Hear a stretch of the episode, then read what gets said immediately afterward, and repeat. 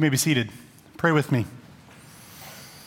Father, Son, and Spirit, we have already heard your voice this morning singing over us the truth of the gospel that you are a good, good Father and that we are loved by you. And we are your children. It's who you are, it's who we are.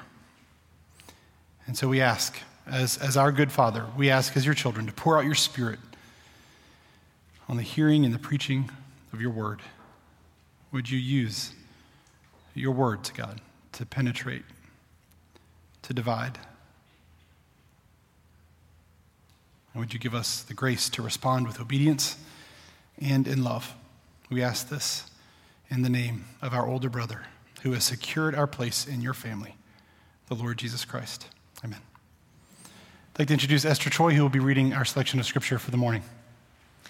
Our scripture reading comes from the Gospel of Matthew, chapter 12, beginning in verse 46. Listen for the word of God. While Jesus was still talking to the crowd, his mother and brothers stood outside wanting to speak to him. Someone told him, Your mother and brothers are standing outside wanting to speak to you. Jesus replied to him, Who is my mother and who are my brothers? Pointing to his disciples, he said, Here are my mother and my brothers. For whoever does the will of my Father in heaven is my brother and sister and mother. This is the word of the Lord. Thanks be to God.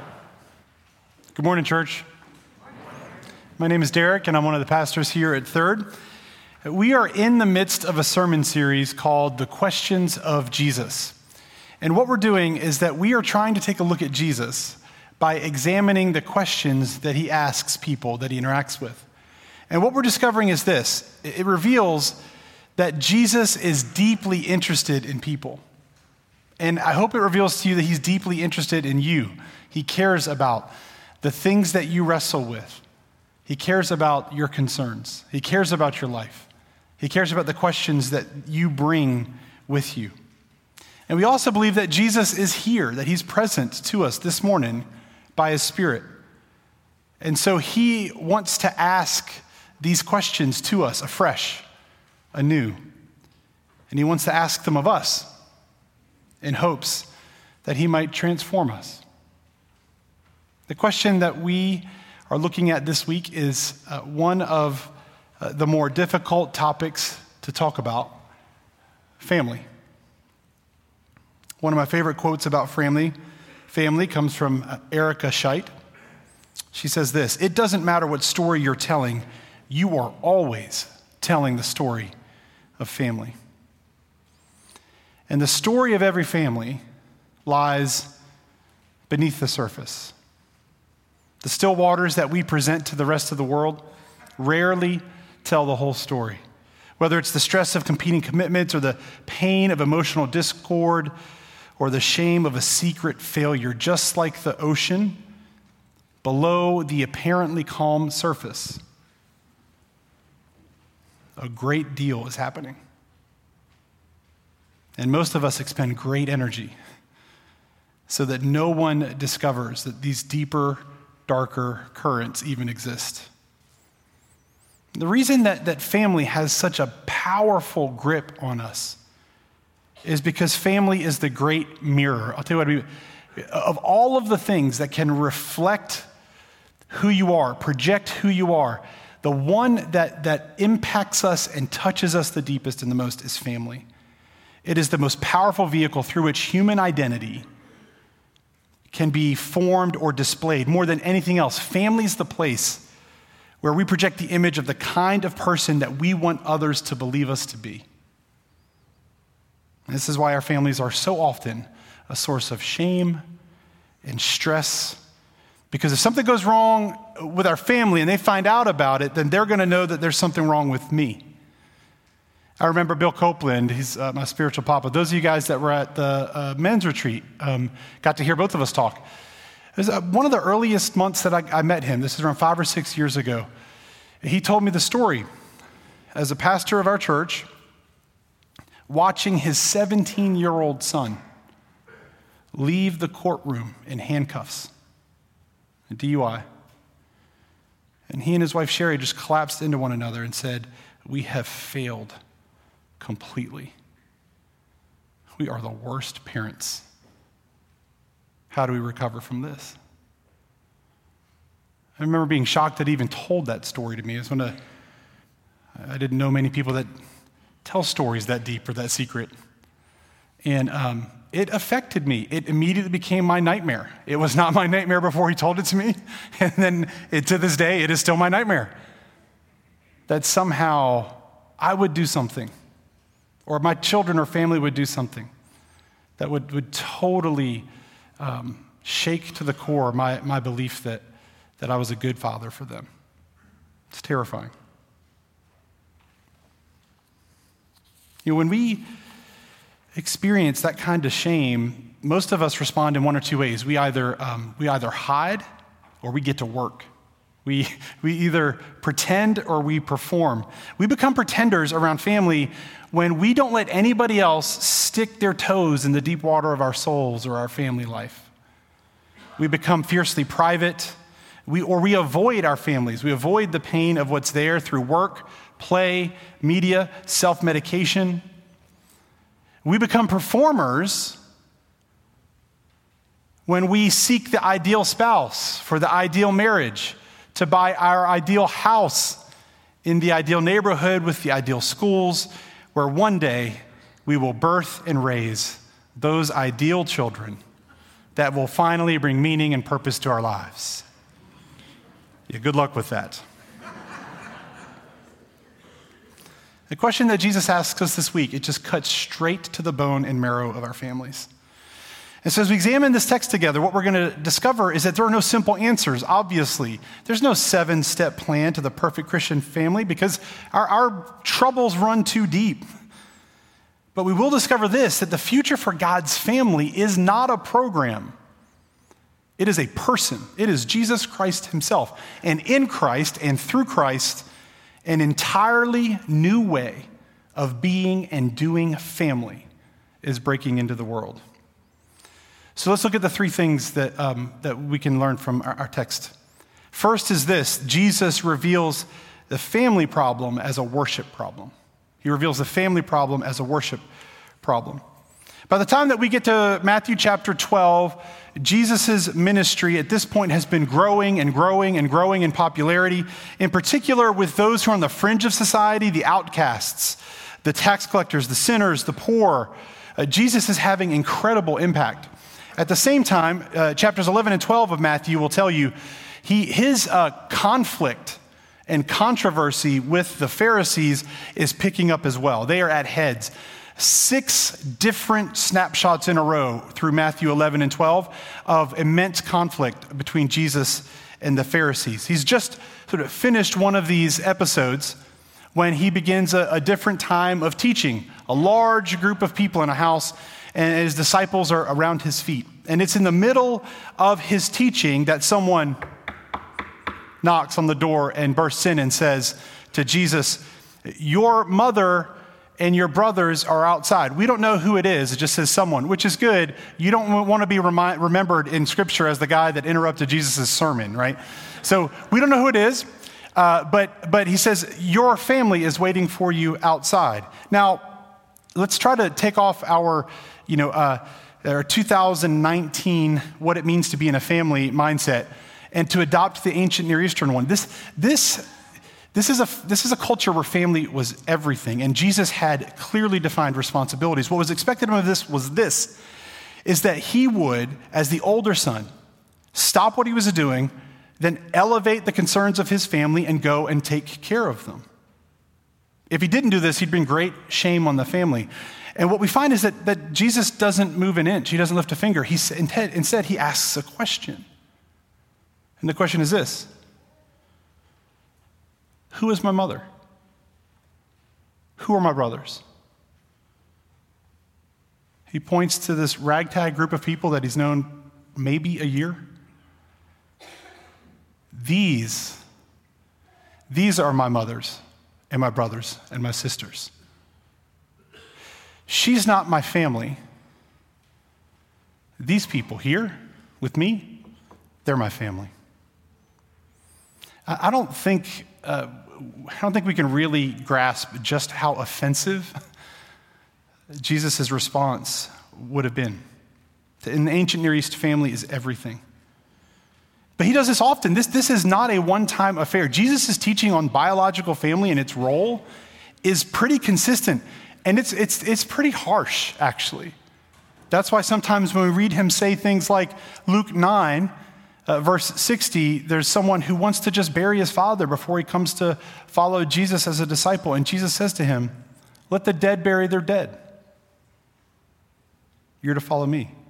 Later in Luke, he says, If someone comes to me and does not hate his own father and mother, wife and children and brothers and sisters, even his own life, cannot be my disciple. Jesus took no wife, fathered no children he does not value the biological family in the way that his culture does. And I don't think he values the biological family in the way that our culture does either. Why would Jesus do this? Why would he do this? Because he knows that Israel has a family problem, and that family problem is a worship problem. That family for them has become idolatry. One of my professors, Peter Kuzmich, he said it this way Israel had twisted the doctrine of divine election into the heresy of divine favoritism. They were created in Genesis 12 to be a family through which what? The peoples of the earth would be blessed. And instead, they create rules upon rules upon rules to be able to tell you who is in and who is out laws like walls, barriers, keeping themselves from being a blessing to all of the world. Now, the way I think that, that we experience this in our, in our families most likely is through a desire to protect our families. I, I understand this impulse. I didn't understand it until I had a kid. Now I totally understand it. I remember when Fisher was born.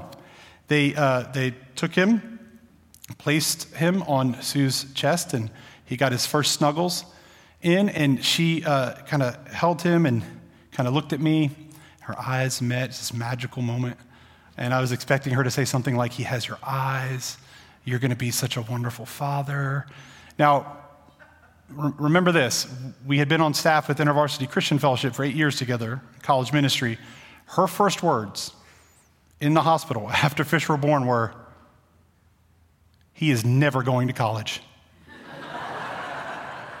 he will go to the University of, uh, of Arizona online or University, what, what is it? Uh, University of Phoenix online. That's what it was, yeah. He's never leaving our house, Derek. This baby is never leaving our house. And I said, Yes, ma'am. Yes, ma'am. a good thing, like wanting to protect a beautiful child, can easily be warped in, into a bad thing if it becomes God to us. I think this is some of Mary's instinct of why she wants to pull Jesus. Actually, Mark chapter 3 tells the same story, adds a little bit of detail that Matthew didn't. We find that Mary's plan was to kidnap Jesus. she was going to restrain him and drag him home because she believed the Pharisees that perhaps he was crazy. I've seen this emerge in a lot of places in, in conversations with friends since we've gotten to Richmond. This, this desire for safety and protection of our family. Um, I see it a lot when we talk about education and our kids. Um, I have around eight or nine friends who have made decisions to, you know, uh, to move out of uh, the Richmond City, you know, to, to avoid the nightmare and the once in a generation despairing situation that is Richmond Public Schools. And, um, and our, we, we worked and prayed through those conversations together. And I'm not saying that they made wrong choices in doing that at all. I am saying that over the course of that time, there are only a handful, two or three, when I asked them, like, did you pray about that? Do you want to pray about that? That that was an option. It was just the right thing to do. That's, I think that's concerning. that's concerning that we don't pray about things like that. I think maybe that might mean that perhaps safety And protecting might be an idol for some of us. I see it in a lot of ways. Friends who've uh, fostered or adopted children. I remember being in this one conversation with my friend Willis, I'll never forget. He was uh, talking about someone that was, was, trying to talk with him about his adoption that had, uh, uh of Theo. And uh, they were trying to, to, get their mind around how they could maybe participate in it, but they, they didn't. They wanted to, to maybe adopt if they could control the process, right? if, if they could limit the risk, if they could maybe be really, really like involved in the, you know, then, then maybe I could be open to something like that. And I just remember I just remember someone in that conversation saying, you, you can't, you can't do this and avoid risk. You can't open your family like this and avoid risk. As a matter of fact, there are no low risk options if you're a follower of Jesus when it comes to your families.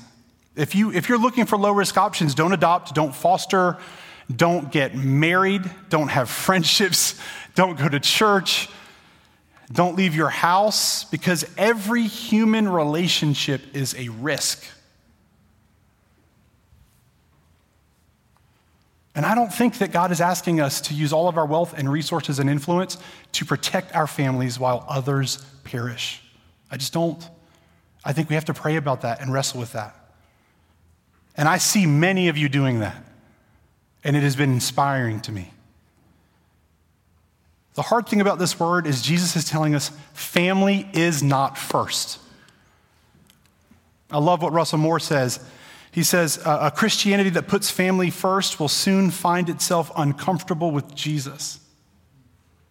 Isn't that convicting?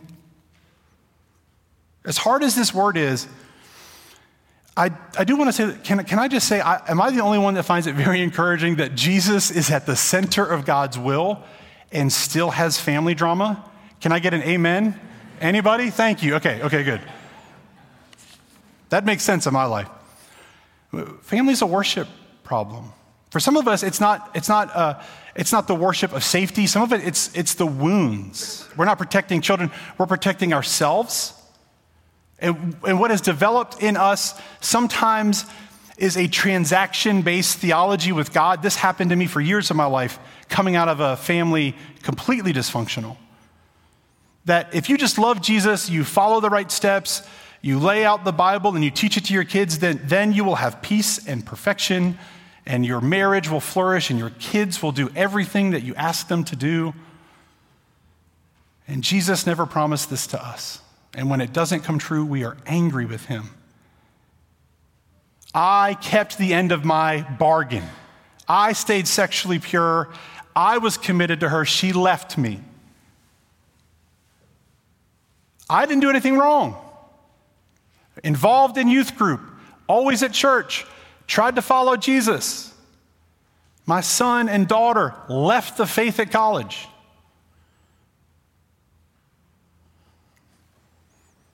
I hope you can find some solace that every single family in the Bible is a mess, especially God's family, filled with prodigals. There's no example of a healthy family in Scripture except the Trinity. But those wounds are deep and they're real. And when Jesus says, Who is my mother? Who is my brothers? He's inviting us to put family in its right place. So I want to ask you, brothers and sisters, what are the deeper, darker currents that are underneath the surface that you want no one to see? What's the idealized image of yourself that you want others to see when they look at your family, your kids, your marriage? And are you willing to put those things to death for the love of Jesus? Family problem is a worship problem. Thankfully, the text does not end there. And what we find is that in Jesus is going to transform both the nature and the purpose of our families. So Jesus asks this question, and then he answers it himself. And the answer is simple. He points to his disciples and he says, Here are my mother and my brothers. Whoever does the will of my Father in heaven is my brother and sister and mother. Those who do the will of my Father in heaven are my family. What Matthew, as a, the writer, is saying is that in Jesus, a new way of being family is breaking into the world, and it transforms both the nature and the purpose of family. We'll take the first one. How does Jesus transform the nature of family? When, he says, Those who do the will of my Father in heaven, we have to unpack that. How does that phrase change the very nature of family? Well, first, it's this that for the first time in the history of the world, there's a family that is related not by blood, but by grace. A family connected by discipleship. Through their relationship with Jesus, they relate to one another. What does it mean to do the will of God? The way that Matthew explores the answer to that is by contrasting Mary and her brothers with the disciples. All the language that describes Mary and her brothers uh, indicate distance and, uh, and indecisiveness about Jesus. They're on the outside of the house. They are um, standing back and outside, a posture of half heartedness. That's what an ancient Near Eastern uh, listener would have heard when they saw that. The word outside indicates he, they were outside of the, the intimate teaching ministry of Jesus, they were not his followers. And as we said earlier, Mark 3 tells us that she believed that Jesus was crazy and was willing to take him into custody. Now, that, that is contrasted with the disciples who are doing what? They are sitting in the feet of Jesus. They're feasting on his words. They have left everything that they have to follow him. And what it means to, to do the will of God in Matthew 12, it is, it is to gather around Jesus with other people who are gathering around Jesus Listen to him and do what he tells you to do. That's what it means to follow. Those are the people that are the family of God. They're the ones who gather together to follow Jesus. They, they feast on his words, they take them seriously. They're people that have been called by God into new life together.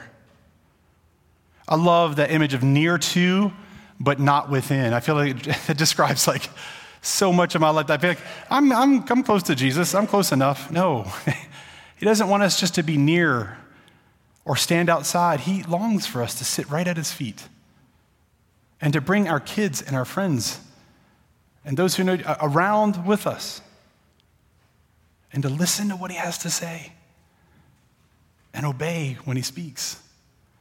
Uh, what I want to encourage you, church, is your families your friends, your children, they don't need to see you make wise and safe choices, though those can be good things. They need to see you follow Jesus. They need to see you struggle. They need to see you cling to Him. They need to see you repent and believe. They need to see you lament and grieve and celebrate so that they know your faith is real. They don't need us.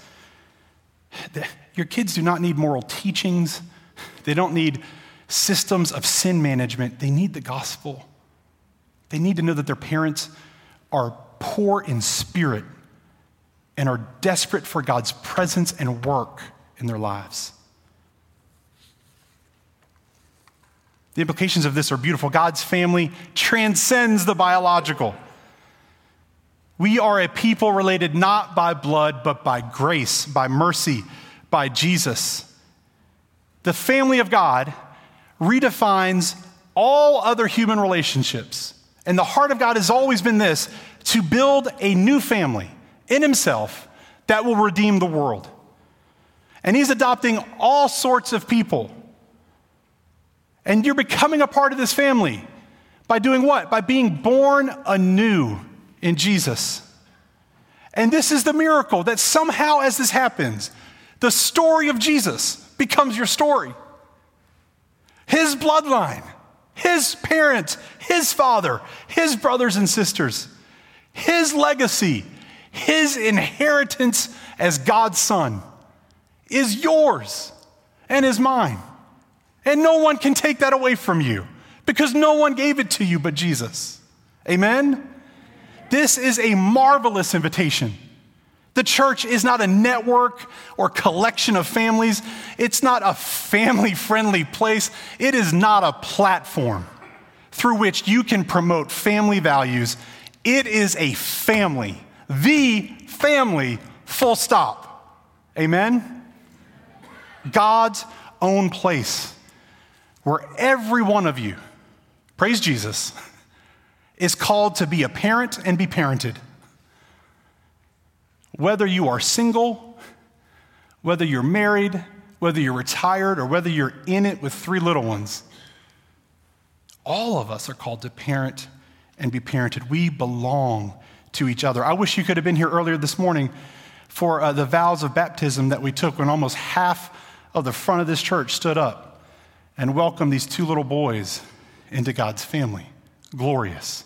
I should have just sat down, sermon done. The family of God on display. Beautiful. Beautiful. So, following Jesus this is a hard word. This is such a hard word. I, I do not want you to, to uh, think that I'm insensitive to this or that God is. Family, following Jesus is going to disrupt our family idolatries, our family ties. But following Jesus, hear this, he compensates you because he loves you. He will give you a new family. So if you are single or uh, you don't have a family, or like me, your biological family tries to put the fun in dysfunction over and over again you have a permanent, forever place. You have a home. Words for me that were violent and fearful have new meaning. Places of safety and of hope and of love. That's our story, church. And so the question is what story is your family telling about God's family? What story are we telling about God's family? Are we a place where people can find that kind of home? Or are we protecting our own family so much that we can't participate in this beautiful gathering around Jesus for the world? So, the, the, the first thing Jesus shows us is that he's transforming the nature of family. The second is that he's transforming the purpose. So not only does he reconstitute what a family is, not by blood, but by grace, he also invites us to partner with him in his mission. That is the purpose of family. That's how our, trans- our, our purpose is transformed. He is calling every single one of us in our friendships, in our families, in all that we do to partner with Him in His great mission to the world. So that as, as we, as a spiritual family, we gather around Jesus, we're doing that in order to gather other people around Jesus. This family's pretty awesome. we want other people to be a part of it. This has always been God's plan. Genesis 12, when He made a family for Himself, He told them, The reason why I'm doing this is so that you would bless the nations. And that's who you are. That's who we are.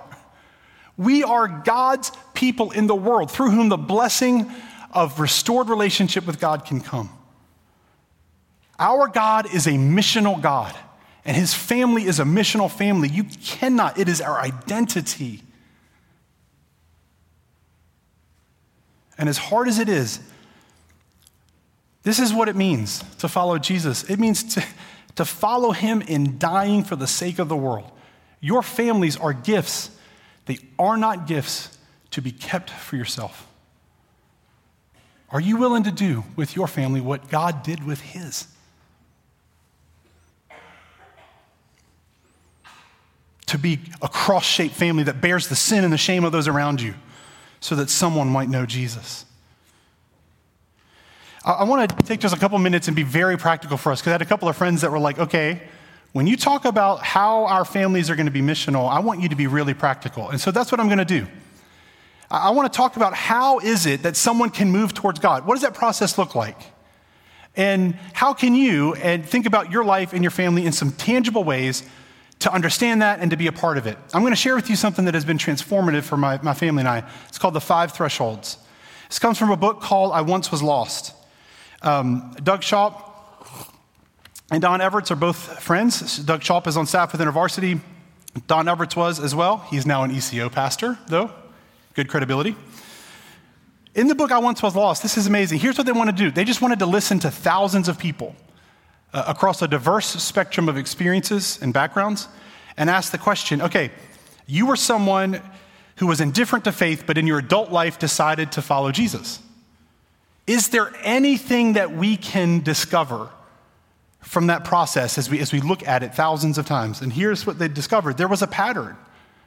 And they've been come to know as the five thresholds. And they're this trust, curiosity, openness, exploring, and uh, uh, oh, those are different on the page. That, that's a little odd. So, trust, curiosity, open, seeking, and follower. Those are the five thresholds. Here's what they entail.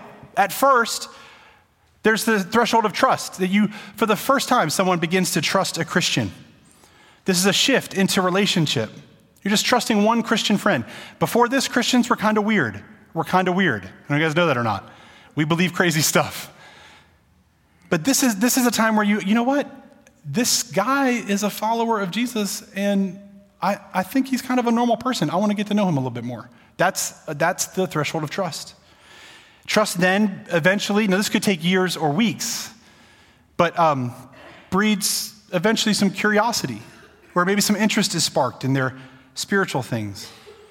That gives way over time to openness. So, what was like a meandering kind of curiosity about spiritual stuff becomes becomes a more purposeful seeking. The next threshold is the threshold of seeking, seeking Jesus, a, a, purposeful exploration of who he is. This is a phase where actually asking questions and finding satisfying answers from Scripture and in community is good for them. And then finally, there's this last threshold, which is becoming a follower of Jesus. There's an expression of faith. They count the cost and they, they trust Jesus. They follow them with their lives. This process can be understood, but it cannot be rushed. This is a process of growth towards Jesus and what it looks like. And so, so all, all of us, as we go through our, our faith journey, this is at some way, shape, or form, you're experiencing these thresholds. You're beginning to trust someone of faith. You're, you're growing in your curiosity. You're open and seeking Jesus purposefully. So, how can God use you or your family? And he, here's how I want to encourage you God's the one who draws, God's the one who saves. But if you're a follower of Jesus, here's what I would like for you to, to consider identify just one friend, just one, right now in your mind, that, that you feel like you've got a good relationship with. And, and they're on a faith journey. They may not be in the family of God, but they're on a faith journey. And I want you to think about what threshold are they at? Do they need are they curious? Are they seeking? Are they actually, they, they're just, they need to trust somebody? And here's all I want you to do I want you just to pray for them. Over the next two weeks, I want you to pray for them on your own, but every time you gather with another Christian, I want you to pray for this person. Just that God would be speaking to them and make himself known to them in their life and in this journey. Now, here's what's interesting There's, there, are, there are some of us in this room who actually are not a part of God's family. I know because I've talked to you. And you're seeking, though, and that's like that is a good thing. This is actually good for you. Could you move back to the thresholds real quick? I just want to encourage you. I've, I've had friends in my life who still aren't Christians yet, but not, not Donnell, the, the, to the threshold, sorry. like, why is that black man on the screen? I didn't get to tell that story. That's a beautiful friendship of a man who lived with us for five years. Um, so when you think about the thresholds, if you're someone who's on the faith journey, you're seeking Jesus, you haven't found him yet, here's what I want to encourage you. These can be really good for you too.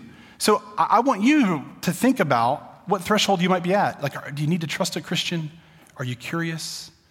Or do you think maybe you could begin seeking? And if so, is, is there one Christian you can trust? They're hard to find. Is there one Christian you can trust? And would you be willing to just invite them to coffee and talk and ask them about their spiritual journey and yours? This is good for, the, the thresholds are good for all of us, right? So, so to be a, a, renewed family whose nature is transformed, whose purpose is transformed, we, we partner with Christ in his mission to seek and to save that which is lost. And here's the good news Jesus is pointing to you today, church, and he is saying, by the simple fact that you have allowed me to claim you, and you are making my story your story. You're taking me seriously, you're following me, you've joined me in mission, then I want you to know you are my disciples. And if you're my disciple, you are my brother and my sister and my mother, and you have a home in me. That is God's word to you. And if you are hearing and following him in faith, embodying his life with others in faith, then what Jesus wants to do is what he did to the disciples. He wants to reach out over you, point to you, and say, Look, here is my brother, my sister, my family. Jesus has transformed the very way that we can be family. He's renewed its nature and he has transformed its purpose. And, and I, I don't care how dark or bright your story is, brothers and sisters, if you leave today, leave with nothing other than this that in every story your life tells, you are telling the story of the family of God. And it is a story one day in Jesus where every family, no matter however broken, will be renewed. Amen and amen. Let's pray. Father, Son, and Holy Spirit, we cry out to you because you're the only one we can cry out to, the only perfect family. We thank you that on behalf of sinners like us, you tore your family apart. You gave your life. You forsook one another. You created a distance between father and son that had not existed before when you took the sins of this world upon you. And we say thank you that we have hope because we can die with you in your death and be raised with you to new life. And so we give our appeal to you. Would you make us people whose stories always tell the story of your family? In Jesus' name, amen.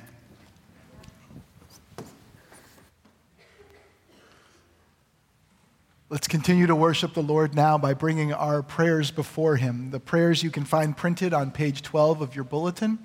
Um, as we pray, I will pray, Lord, in your mercy, and we'll all then pray together, hear our prayer. But let's bring our prayers before the Lord. Lord Jesus, as we begin this journey of Lent together, put to death all that is in us that you desire to change and bring new life in us through the power of your death and resurrection. Lord, in your mercy, hear our prayer. Heavenly Father, deepen our love for one another as your new spiritual family and lead us to open our hearts and our homes to those that you want to welcome into your community. Lord, in your mercy, hear our prayer. Holy Spirit, draw near to all children in the Virginia foster system that need a forever home and raise up new families, even among us, that can offer the gift of a home. Sustain and empower all those who are serving as foster parents, social workers, respite providers, and friends. Lord, we especially pray for those in our own community who are fostering children. And we think specifically of the Getter family as they have brought in three boys into a home already full of boys. We pray your blessing upon them that you would meet them where they are, and that Jesus, you would be evident in that home. Lord, in your mercy, hear our prayer. And we continue to pray, Lord Jesus, with the prayer that you taught your disciples, praying together Our Father, who art in heaven, hallowed be thy name. Thy kingdom come, thy will be done, on earth as it is in heaven. Give us this day our daily bread and forgive us our debts as we forgive our debtors. And lead us not into temptation, but deliver us from evil. For thine is the kingdom, and the power, and the glory forever. Amen. Would you please stand now as we sing our song of commission?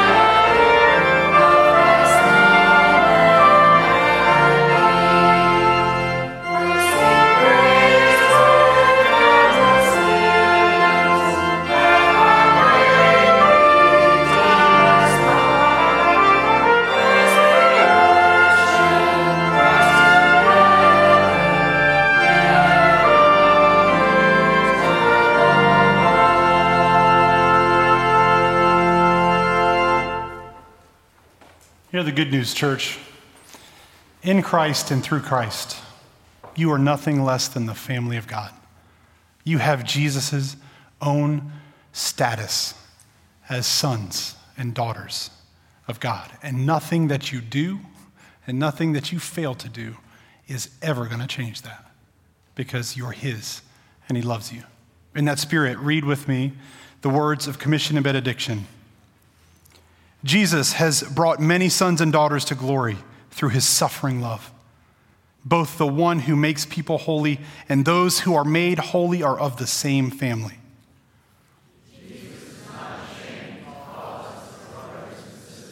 Those led by the Spirit of God are children of God. They belong to Jesus.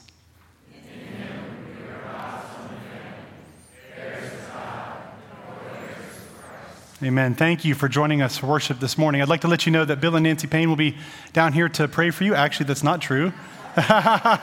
they changed on us. Uh, there will be two uh, people here to pray for you after the service who love Jesus and are your family.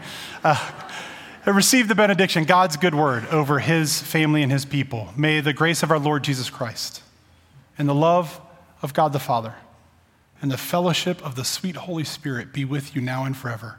Go and go as God's family. Amen.